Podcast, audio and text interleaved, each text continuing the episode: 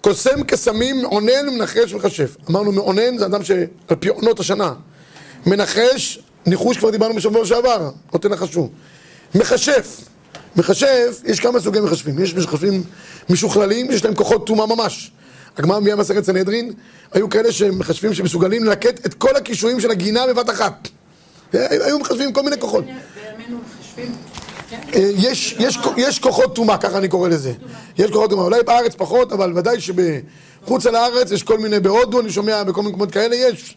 יש כאלה שקוראים להם מחשבים והם לא מחשבים, הם נראים כאלה. אז במקור שמונה, אומרת הגמרא בסנדרין כך, תנו רבנן, מעונן, שמעון אומר זה מעביר שבעה מני זכרו עליי, חכמים אומרים זה אוחז את העיניים. מעקיבא אומר זה מחשב עתים לשעות. אומר היום יפה לצאת, למחר יפה לקח, לימודי ערבית ושרבית, אה, שביעיות חיטין יפות, קריאות קטניות מעליות רעות. בקיצור, הוא יודע את הזמנים, מתי כן, מתי לא. בואו נעבור לרמב"ם במקור תשע. אומר הרמב"ם, איזה מאונן, אלו נותני עצות שאומרים הצטנגנות יום פלוני טוב, יום פלוני רע, יום פלוני ראוי לעשות מנחה פלונית וכולי וכולי. זה מה שאמרתי לכם, יש לפעמים בעיתונים, בסוף יש כל מיני אסטרולוגים כאלה. חודש כזה, ככה ככה, תעשה היום עסק, תעשה שטויות, במיץ עגבניות, כל הדברים האלה. אסור להשתמש בדברים האלה, אסור לראות אותם, אסור לקרוא אותם, וכאן וחומר שאסור להיות מונחים על פיהם. גם ברדיו מדי פעם, יש כל מיני קשקשנים, חצי רדומים, שמקשים את הזה, ואומרים לך מה התאריך שלך, מה זה שלך, ועל פי זה תעשה כך, תעשה כך. שטויות, ממש, זה רק אנשים שהם... אה, מה, מה? הבוקר מסוגל לתפילת שחרית, בצהריים מנחה ובערב ערבית. שעה טובה, יש בשמיים, יש בשמיים שעות רצון. זה, אבל אנחנו לא הולכים על פי זה, לא על פי שעה כזאת עושה ככה. נכון, כתוב ימי בין המצרים הם ימים שיש בהם, אבל זה חז"ל, חז"ל אמרו, זה לא איזה מחושב שאומר לך עכשיו ככה או ככה. חז"ל, אמרו לך, יש כתב מררי בעולם, זה משהו אחר. אבל שמישהו יבוא ויגיד, עכשיו טוב להשקיע, כי זה. אם הוא אומר בצורה שכלית, כי הוא רואה שלא יודע מה, צפון קוריאה נופלת ודרום קוריאה עולה, לא יודע מה, יש לו חשבון כלכלי, בכבוד, זה מצוין. אבל על פי דברים בלתי שכליים בעליל, בלתי הגיוניים בעליל, להגיד שבשעה כזאת יקרה כך או כך, אין, אין, אין מה להתייחס לזה.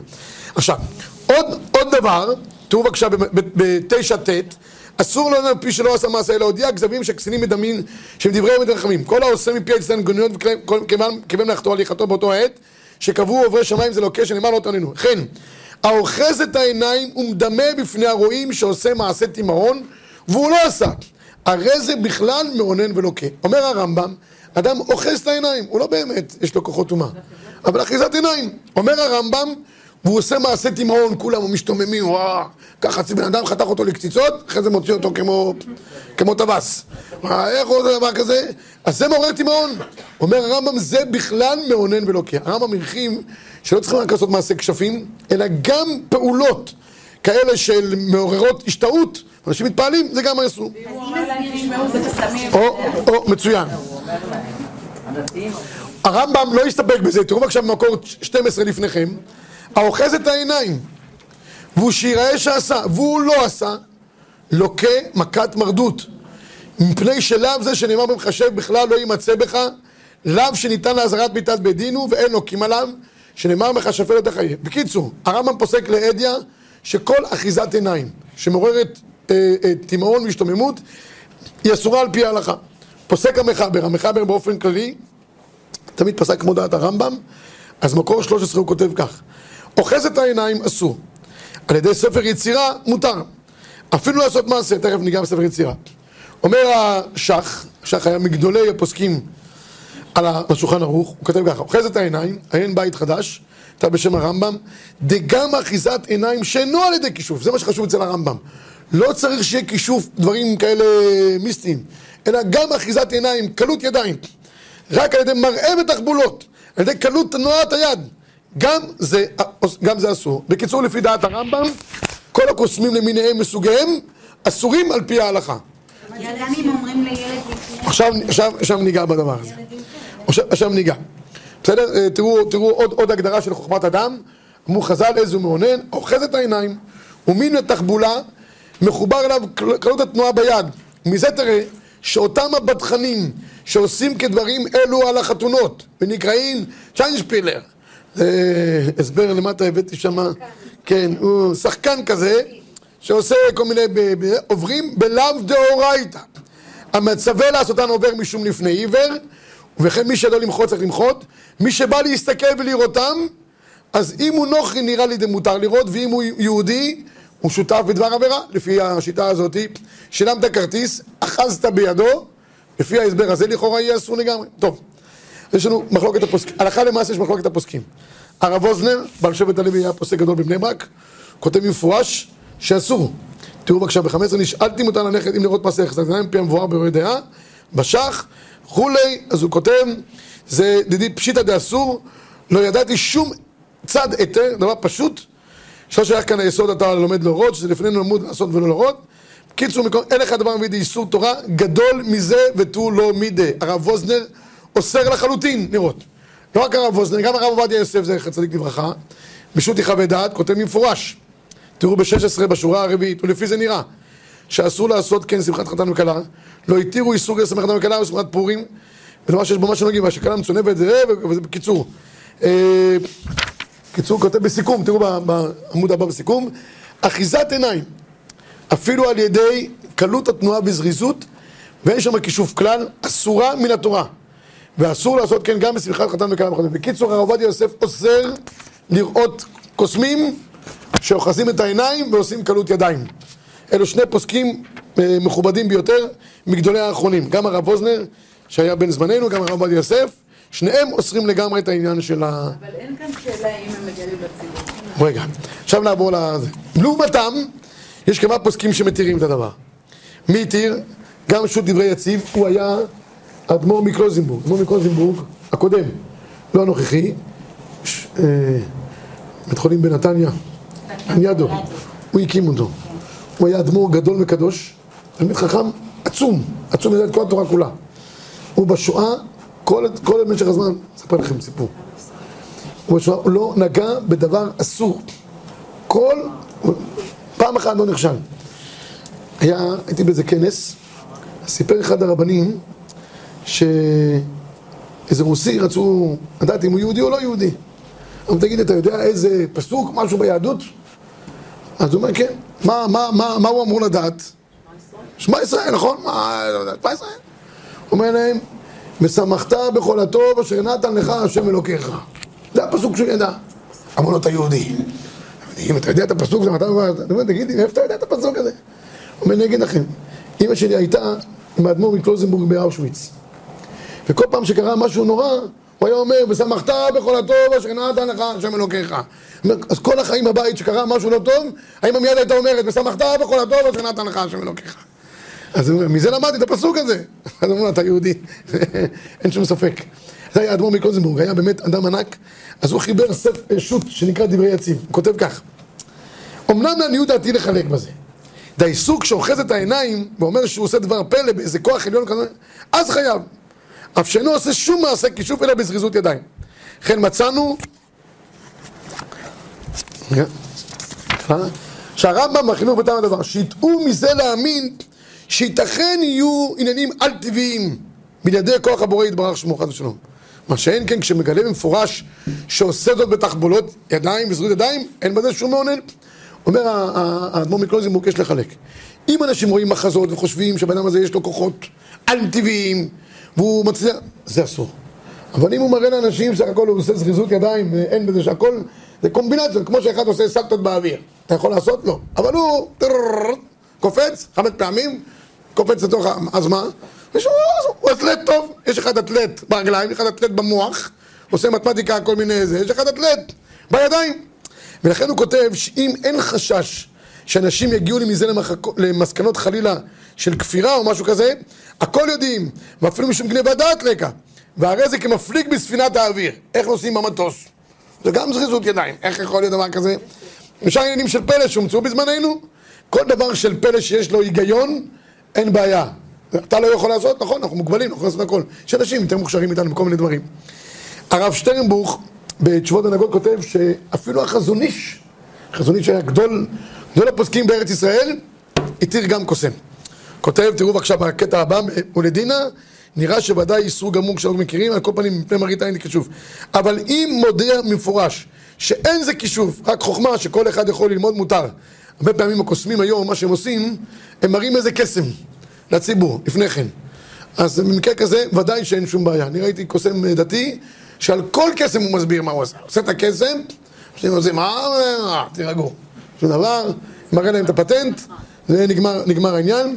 אז הוא כותב כאן הגדרה יפה בתשובות ההנהגות. הוא אומר, זה לא כישוף, זה חוכמה, כמו שאמרתי לכם. זה כישרון, בקיצור. כישרונות מותר, יש ערב כישרונות צעירים, הוא יודע לעשות את הכישרון הזה. כל אחד עם הכישרון שלו. מצוין. וגם בשו"ת בין החוכ... זה, אה, החוכמה, הוא גם כותב שיש אה, היתר בדבר הזה, כמו שאמרתי לכם קודם, אם הוא מראה, תראו, העולה להלכה, למטה, אתם רואים? א', אחיזת עיניים שאינה בכוח כשפים, קלות תנועה אינה אסורה, רק בעינו עושה כלום, ונדמה לרועיו כאילו הוא עשה. אבל אם הוא עושה, אין בזה איסור. מעשה תימהון הנעשה בעת שהחפץ מכוסה בינתיים זמן מה מעין הרואה, אין בו איסור ולמעשה צריך עיון. גם הרב פיינשטיין, הרב פיינשטיין גם היה כמובן אחד מגדולי הפוסקים, באמריקה אמנם, והוא גם כותב שהוא לא רואה צד איסור בדבר, הוא לא מבין מאיפה הדבר הזה ניקח, אין בזה שום אלמנטים נוספים חוץ מ... כמו שאמרתי, קלות ידיים. תראו מה הוא אומר בתכנים, עושים נחשים, אבל אם נחשים שלהם כשוף, תדעו חזק עיניים כתשובת הרמה, אבל אם אומרים שעושים בדרך טבעי, והוא ידוע ומפורסם, איני רואה בזה שום איסור. על כל פנים, הלכה למעשה, לא בא לידי עניין זה, ולא שמעתי שכאן עושים בתחנות בכלל זה, ובכלל מקומות, וכותב בסוף, מה שעושים כבוד הרב, ידוע שהרבה ילדים מתפעלים מזה, אשר חושבים שוודאי יש לאדם הזה כוחות בלתי טבעיים, פריז על המידה, ילדים חושבים שהוא אדם גדול הוא, ויש ודאי ילדים שחושבים שהרבה איכה כמוהו, ולא שייך שום חשש. אנשים אוהבים לראות ילדים, דברים כאלה, מסבירים להם, חמודים, שטויות, הכל קריאת עיניים. בקיצור, הלכה למעשה. מי שרוצה להחמיר, כמו הרב עובדיה יוסף, כמו המחבר, כמו הרמב"ם, יש לו על מי לסמוך. מי שרוצה להקל, בתנאי שהקוסם מראה איזשהו אה, פטנט, יש לו על מי לסמוך. אבל למשל אנשים כמו אורי גלר, שיש להם כוחות, להם אסור בטח לא יודע, אורי גלר הזה באמת, אני לא יודע מה הסיפור שלו. אבל הוא טוען שהוא... מה? רואים את זה בעיניים, זה לא טועים. כופף מזלגות. לא רק זה, זה אנרגיה, זה אנרגיה, לא, אבל הוא עושה... זה לא דמיון, אבל מה, אפשר להגיד עליו שהוא מכשף? לא, אפשר, אבל הוא לא מראה, הוא לא מראה, לא, הוא לא מראה לילד, לא, מה- מה הוורד שלו באמת? מה הוורד שלו? איך הוא מכופף? יש לו איזשהו כוח פיזי, כמו... פיזי? אה, לא פיזי. רוחני. נניח שהוא מצליח אבל זה לא, אבל... אבל אה, אני ראיתי איזה תוכנית של מדע, שכל הכפיות האלה זה כפית שהיא מחומר מסוים, שב-30 מעלות היא מתכופפת. ואם עושים ככה, אז יש 30 מעלות, ואז היא מתכופפת. אז אין... לא, מה שנראה זה כאילו שהוא מסתכל, מישהו נבר, זה מתכופף, זה מקפל. אבל אם הקוסם לא אומר, אבל אתה כהורה בסדר. לילד, זה בסדר? מה, מה, מה? אם הקוסם לא... פחות טוב. זה לא פחות טוב. אני. אם הולכים, צריך ללכת לקוסם. שיגיד במפורש, מתנים איתו, שקסם אחד הוא, יגיד. תשמעו, יש, כאלה לא רק קוסמים, יש כאלה, נותנים לך איזה, איזה קלף, מעבירים אותו ככה, מוציאים לך את זה מפה. אה, זה לא, לא, לא קוסמים, אבל אנשים שעובדים כאילו עם אה, מחשבות כאלה ואחרות. אבל, אבל באמת האנשים האלה, אני חושב שאין להם כוחות אה, על-טבעיים, זה גם קומבינציות שהם עושים.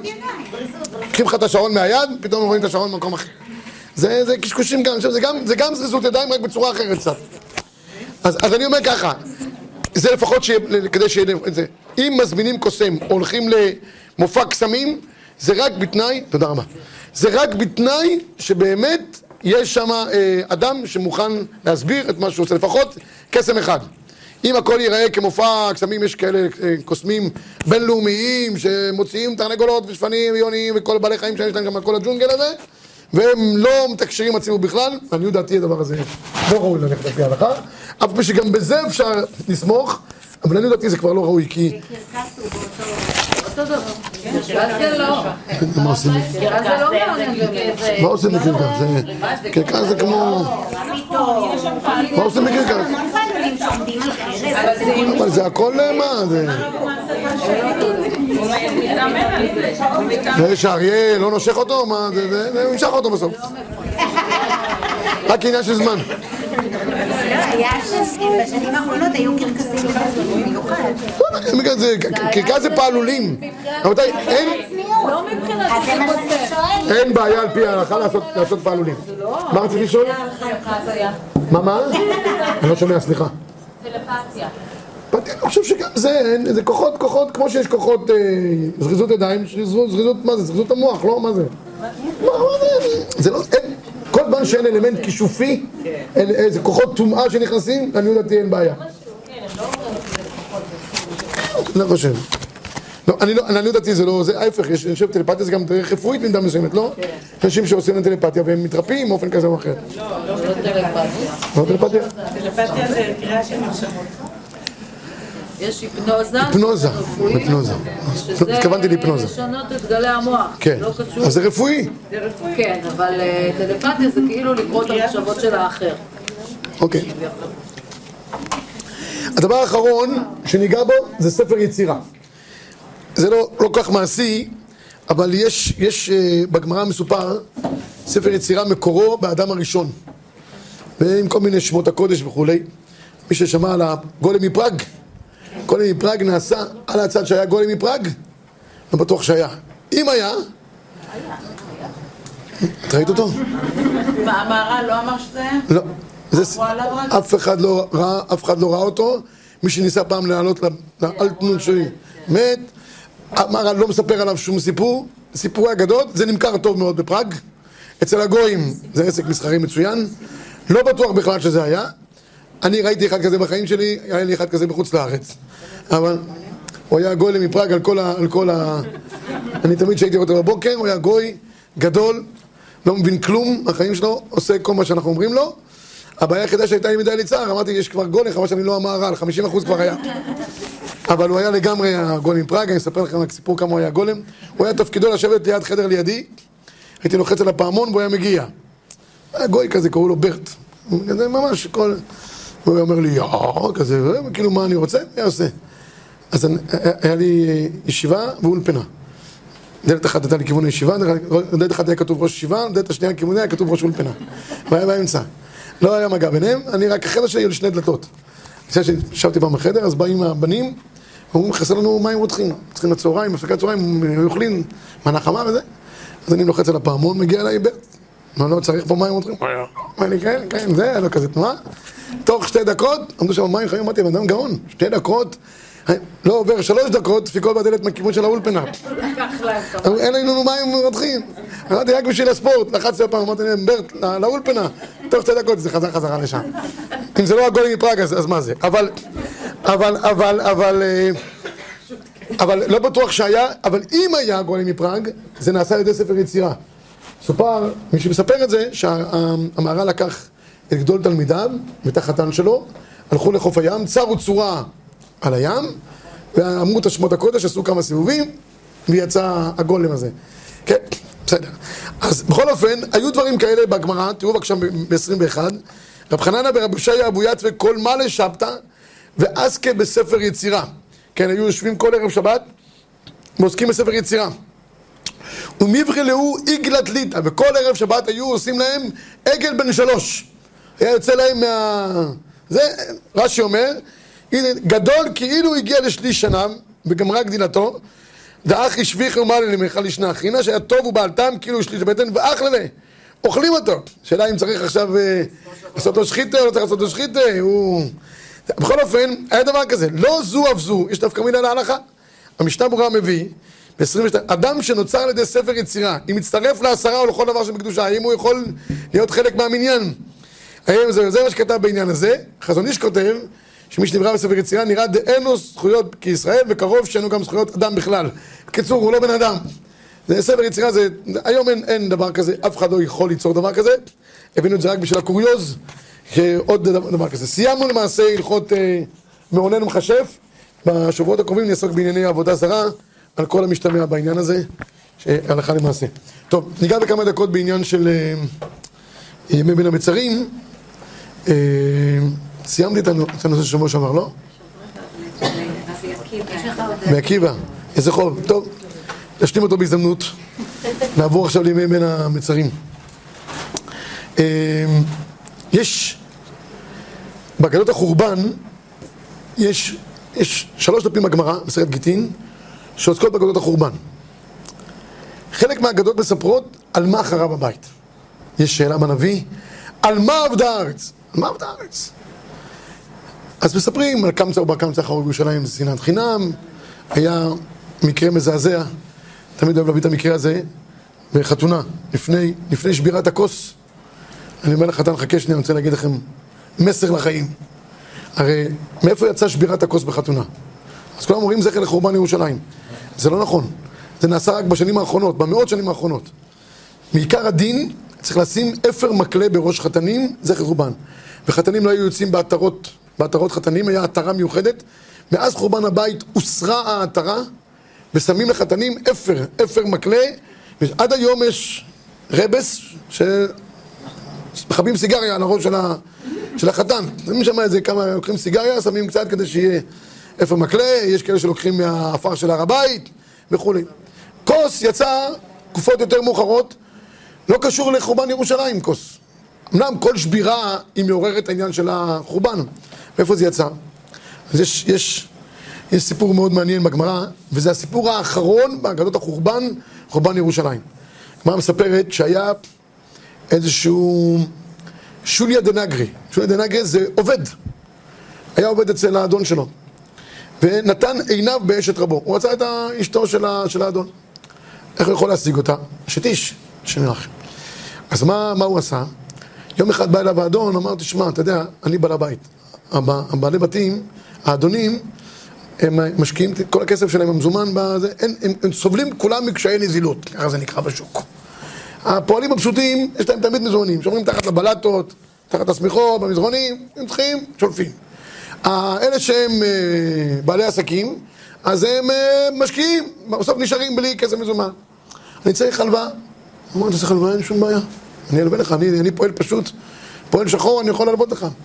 איך אני אקבל אותה? הוא אומר לו, תשלח את אשתך אצלי, ואני אתן לה. שיגר אשתו אצלו. שלושה ימים האישה לא חזרה הביתה. בא לה אחרי שלושה ימים, תגיד לי, אשתי ששלחתי לך. איפה היא? היום זה עניין של דקות. שלושה ימים בן אדם, אשתו לא בבית, לא מחפש אותה. אומר לו, אני לא יודע. אני נתתי לה את ההלוואה, פתרתיה לשלום. אומרת, שמע, שלושה ימים היא לא בבית, שמי שחיקה עם הבחורים. שמי עשתה מעשים שלא הגונים. שאדם. אומר לו, מה אני אעשה? אני כבר הרבה זמן חושד. אומר לו, אני מציע לך, תגרש אותה. אומר, אבל אני רוצה לגרש אותה, אבל אין לי לשלם שכר כתובתה. אומר, אני אמרתי לך, מזומנים, קש יש לי, אין בעיה. קח גם הלוואה על סכום כתובתה. לקח, גירש אותה, שינה עם כתובתה. לא גמר לגרש אותה, עמד ההוא ונסע. הפועל הזה לקח אותו, עשה לו עקיצה.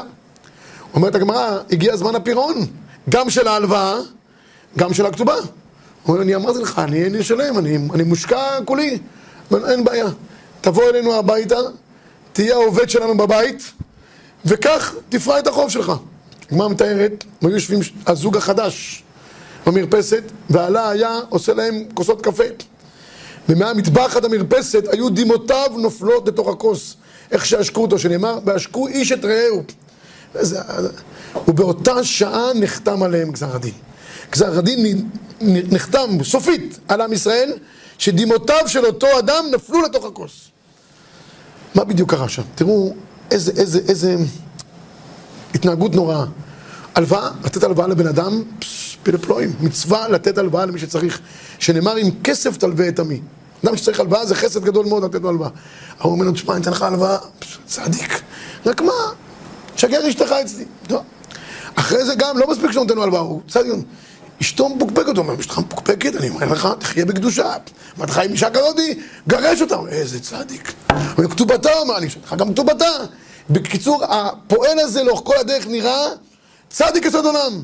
מתחת לפני השטח, הוא רק מחפש איך להרוס את חייו של אותו, הרס לו את החיים לגמרי. העוגמת נפש הזאת גרמה שהדמעות נפלו לתוך הכוס. למה לתוך הכוס? כוס זה דבר מאוד אישי. צלחת שמים במרכז, יכולים לקחת. אבל כוס זה דבר אישי. יש, יש שיעורי כוס, זה נקרא בהלכה. שיעורי כוס אי אפשר לגעת אחד אצל השני. כוס דבר מאוד אישי. נפלו דמעותיו בתוך הכוס, הוא אומר, עוגמת נפש. כמה אדם בשביל למלא את אהבתו מוכן להרוס בית בישראל. מוכן להיראות צדיק והוא הרמאי הכי גדול והטמא הכי גדול שיכול להיות. הכל בשביל למלא את אהבתו. האגואיזם, האגואיזם בזמן חורבן הבית זעק לשמיים, ועל זה נחרב הבית. לכן נפלו דמעותיו בתוך הכוס, ובאותה שעה נחתם. למה לא נחתם בגזר הדין כשהוא עשק אותו? כשהוא צעק על האגואיזם, נחתם עליהם גזר הדין. אני אומר לבני הזוג, תקשיבו טוב, אתם רוצים לחיות עד 120 בבניין עדי עד? רגע לפני שנכנסים הביתה, צריך לשבור את הכוס. אם כל אחד ישבור את האגואיזם שלו, כי כל אחד נכנס הביתה, הוא קובע, הוא מחליט, וכל אחד צריך להראות את כל כוחותיו. לשבור את האגואיזם הזה. כששוברים את האגואיזם, גם מזכירים את חורבן הבית, על מה חרב הבית, אבל באותו רגע מתחילים גם את בניין ירושלים. כי אם כל אחד מוכן קצת לוותר, קצת להתכופף, כל הבית ייראה אחרת לגמרי. ולכן שוברים את הכוס דווקא בכניסה לבית החדש. זה התהליך האחרון. אז זה, הבאתי את זה רק במאמר מוסגר, זה הסיפור האחרון שיש. מצוין. אז זה פותח בקמצא ובא. קמצא מסיים בנפלו דמעותיו לתוך הכוס, הכל פילה פלואים. באמצע של כל הסיפורים המזוויעים על ירושלים, על הדמים שנשפכו, על זה שהשקו את שדות ירושלים, את השדות מסביב לירושלים. שלוש שנים השקו, זיבלו את השדות מדם של הרוגי ירושלים. שלוש שנים, אתם יודעים כמה כמות של דם צריכה להיות? שלוש שנים, מזוויע. תוך כל הסיפורים הנוראים האלה יש סיפור שנראה הסיפור הכי פסטורלי בעולם, שברגע הראשון שרואים אותו לא מבינים מה הוא עושה פה בתוך כל תבליל הסיפורים הנוראים האלה. הסיפור הוא כזה, כדי לקנאה. תנו רבנן. מעשה ברבי יהושע בן חנניה, שהגיע לכרך גדול שברומי. אמרו לו, תינוק אחד יש פה, שנמצא בבית האסורים, וזה תוארו. הוא יפה עיניים, טוב רואי, וקבוצותיו סדורות לא טלטלים. אמר להם רבי יהושע, כבר דיברתי על הסיפור הזה פה? מה? אם לא אפשר לעבור לנושא הבא. טוב, שמע את זה רבי יהושע בן חנניה, אמר להם, אני שומע, הלך לבית האסורים, עמד מתחת לצינוק של הילד וצעק, פסוק בישעיהו, מי נתן למשיסה יעקב, ישראל לבוזזים. ענה לו אותו תינוק מתוך התא ואמר, הלא זו השם חטאנו לו, ולא אבינו בדרכיו הלוך. התפעל רבי יהושע בן חנניה, אמר, העבודה שאיני זז מכאן עד שאבדה ממון הרבה. למה? מובטח על ליבו שיהיה מורה הוראה בישראל. אמרו, באמת לא זז משם משם בחנניה, עד שבדאו ממון. הרבה. ולימים הוא נהפך להיות מורה הוראה בישראל. ומנו, מי זה אותו מורה הוראה? רבי ישמעאל בן אלישע.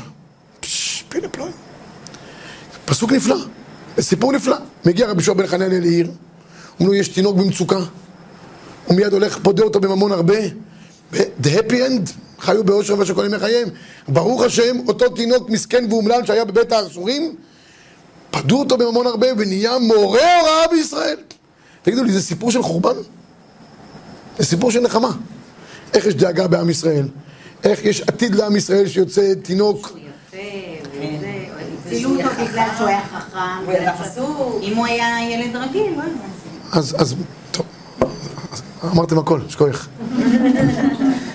אז, אז אני אומר, לכאורה באמת זה נראה סיפור מצוין, אבל כמו שמדייקים, אז אה, אני רק אגיד, צדוק הכהן מלובלין כותב שזה הסיפור הכי קשה בכל אגדות החורבן. הכי קשה.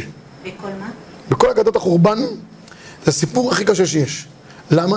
כי אם רוצים להבין למה באמת היה חורבן, זה הסיפור. קמצא ובר קמצא זה כבר קצה החורבן, זה כבר השאריות של הסוף. זה כבר באותה שעה נחתם עליהם גזר הדין. אבל מה היה שורש האווירה הנוראה? הסיפור הזה. בואו בוא ננתח את הסיפור מחדש. עזבו רבי יהושע בן חנניה שהיה אחד מגדולי הדור, אגב אני לא מדבר על רבי יהושע בן חנניה, רבי יהושע בן חנניה היה אחד מגדולי הדור. הוא רק היה הסממן של מה שהיה בדור, תכף תראו למה. עזבו רבי יהושע בן חנניה, יהודי פשוט מגיע לכרך גדול, מגיע ללוס אנג'לס, כרך גדול שברומי. ניקח היום את אמריקה, היא אדום, הוא כרך גדול. מגיע לאיזה קהילה, אומרים לו, אדוני, הגעת מהארץ, אתה אולי יהודי בעל יכולת, יש לך קשרים דיפלומטיים, סוכנות, לא יודע מה, תשמע, אנחנו במצוקה. יש פה איזה ילד קטן שנמצא בבית האסורים, שהוא במצב קשה מאוד. הגמרא אומרת מסכת במבטרה, שיש כמה וכמה דרגות בצד... בצדקה, עדיפויות בצדקה. פדיון שבויים זה העדיפות הראשונה. אומרים לך, אדוני, יש לך פה הכנסת כלה על כלה ענייה, יש לך פה בית תמחוי, יש לי פדיון שבויים. יש לך 100 שקל לתת. איפה תשים? פדיון שבויים. למה? אומרת הגמרא, דכולו יתנו בו. בפדיון שבויים יש גם רעב, יש גם איסורים, יש חולי, הכל יש פדיון שבויים. בטח אצל הגויים, לא סתם מברכים הגומל אחרי שיוצאים פדיון שבויים. מבית הסורים של הארץ מברכים הגומל. לא כל שכן שם, סכנת נפשות. אז מגיע יהודי, הוא אומר, תשמע, יש פה תינוק בית הסורים. מה אנחנו נעשה אם מישהו מאיתנו יגיד לנו? איך אני יכול לעזור? תגידו לי, רבותיי, נדבר עם זה, אנחנו נרצה שם, נגייס כספים, גיוס המונים, לא יודע, נעשה משהו. אבל לפני שהם אומרים לו לזוז, תשמע, זה תוארו. טוב רואי, עיניו טנטלים וקבוצותיו זו טנטלים. תגידו לי, מה זה משנה איך התינוק נראה? ואם הוא היה גוץ שחור עם עיניים חומות? ספרדי, נגיד. מה? מה זה משנה איך הוא נראה? מה, מה, זה, זה ככה, ככה, ככה? טוב. אומר לרבי יהושע בן חנניה, אחרי שהוא שומע את תוארו של התינוק, אז הוא אומר, תנו לי לבדוק. באמת שווה. הולך, זורק לו פסוק. התינוק משלים את הפסוק. פשש, מובטח אני בו שיהיה מורה הוראה בישראל. ואם הוא יהיה בסוף זגג, או נגר, או פחח, זה לא בעלי מקצועות טובים? עכשיו, ההורים שלנו, כולנו עבדו בדברים האלה. כיבדו את, את עבודתם, אומנות שמכבדת את בעליה. הוא חייב להיות מורה, הוא מותנה. כאילו, הפדיון מותנה בזה שיהיה מורה הוראה בישראל. אני תמיד אומר, מי שקצת מביא את הסלנג, לא סתם יהיה מורה הוראה בישראל, מוירה אורו בישראל. יהיה, תלמיד חוכם קווץ' כזה, עם כל הבני ברקיות של הדבר. בלי זה הוא לא יהיה מוכן לבדות אותו. מה, מה, מה, מה, מה זה התניה? חוץ מזה, גם מהו שאותו פסוק? ואם הוא לא יודע את הפסוק, לא, לא יודע בחידון תנ"ך, לא יודע את הפסוק. בדרך כלל, אם הוא רוצה שיהיה מורה הוראה בישראל, מורה הוראה בישראל בדרך כלל לא יודעים פסוקים. כי מורה תנ"ך לא יודע הלכה, בדרך כלל, הם גם, הם יודע הלכה, לא יודע פסוקים, זה בדרך כלל הולך ביחד. אתם יודעים שבחורי ישיבה, תמיד, מאיפה הם יודעים שמשה ואהרון היו אחים? כתוב בקצות שהאחים פסולים לעדות כמו משה ואהרון. אה, שכוח, הם היו אחים. אחרת לא היינו יודעים את זה. אז, אז, אז, אז מה, מה, מה העניין שהוא יהיה מורה הוראה בישראל? הגמרא אומרת שהוא גם היה צריך להישבע, העבודה. אני זז משם עד שאני פודה אותו. בסוף הוא פדה אותו. ברוך השם, ההשקעה הצליחה. הוא לא אכזב. הוא יצא מורה הוראה בישראל. פעם אני מדגיש, זה לא רבי יהושע בן חנניה. אבל איך אפשר להבין את כל התופעה הזאת שהייתה באותה תקופה? למה זה באמת היה יסוד כל חורבן הבית? כתב בעל הפנים מהירות, ועוון זה עוד נמצא בינינו. הסיפור הזה זה לא סיפור של לפני 1800 שנה בזמן החורבן. זה קורה כל יום, הוא אומר. הוא אומר, במיוחד בדורנו אנו, ככה הוא כותב. במיוחד בדורנו אנו. וכידוע, שמי שלא נבנה הבית בימיו, כאילו נחרב בימיו. אם אנחנו לא זוכים בבניין הבית, אנחנו ממשיכים כנראה תהליכים שבעטיים חרב הבית. מה פשר העניין? נתחיל היום, אני אסיים את זה בעזרת השם בשבוע הבא. תראו, יש גמרא במסכת חולין, שכולם מכירים, על תביעתה של הלבנה, שאמרה לה הקדוש ברוך הוא, תשמע, אין שני מלכים משמשים בכתר אחד. אמר לה הקדוש ברוך הוא, אה, יש לך בעיות? מצוין. כיוון ששאלת שלא כהוגן, לכי ומעטי את עצמך. אמרה לו, מה, לא שאלתי כהוגן? מה זה? אז ברוך הוא ניסה לפייס אותה. סוף הגמרא אומרת כך, אמר הקדוש ברוך הוא, הביאו עליי קורבן כפרה, על שמיעדתי את הירח. ברוך הוא כביכול עשה איזה דבר שכנראה לא.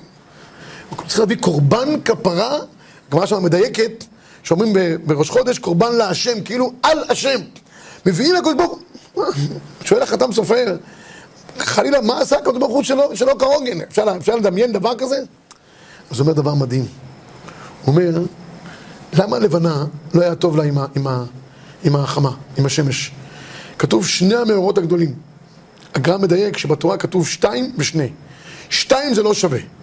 שני תמיד שווים. לקחו את שני השעירים, שני השעירים צריכים להיות ביום הכיפורים שווים, בקומה, במראה, בדמים. ש...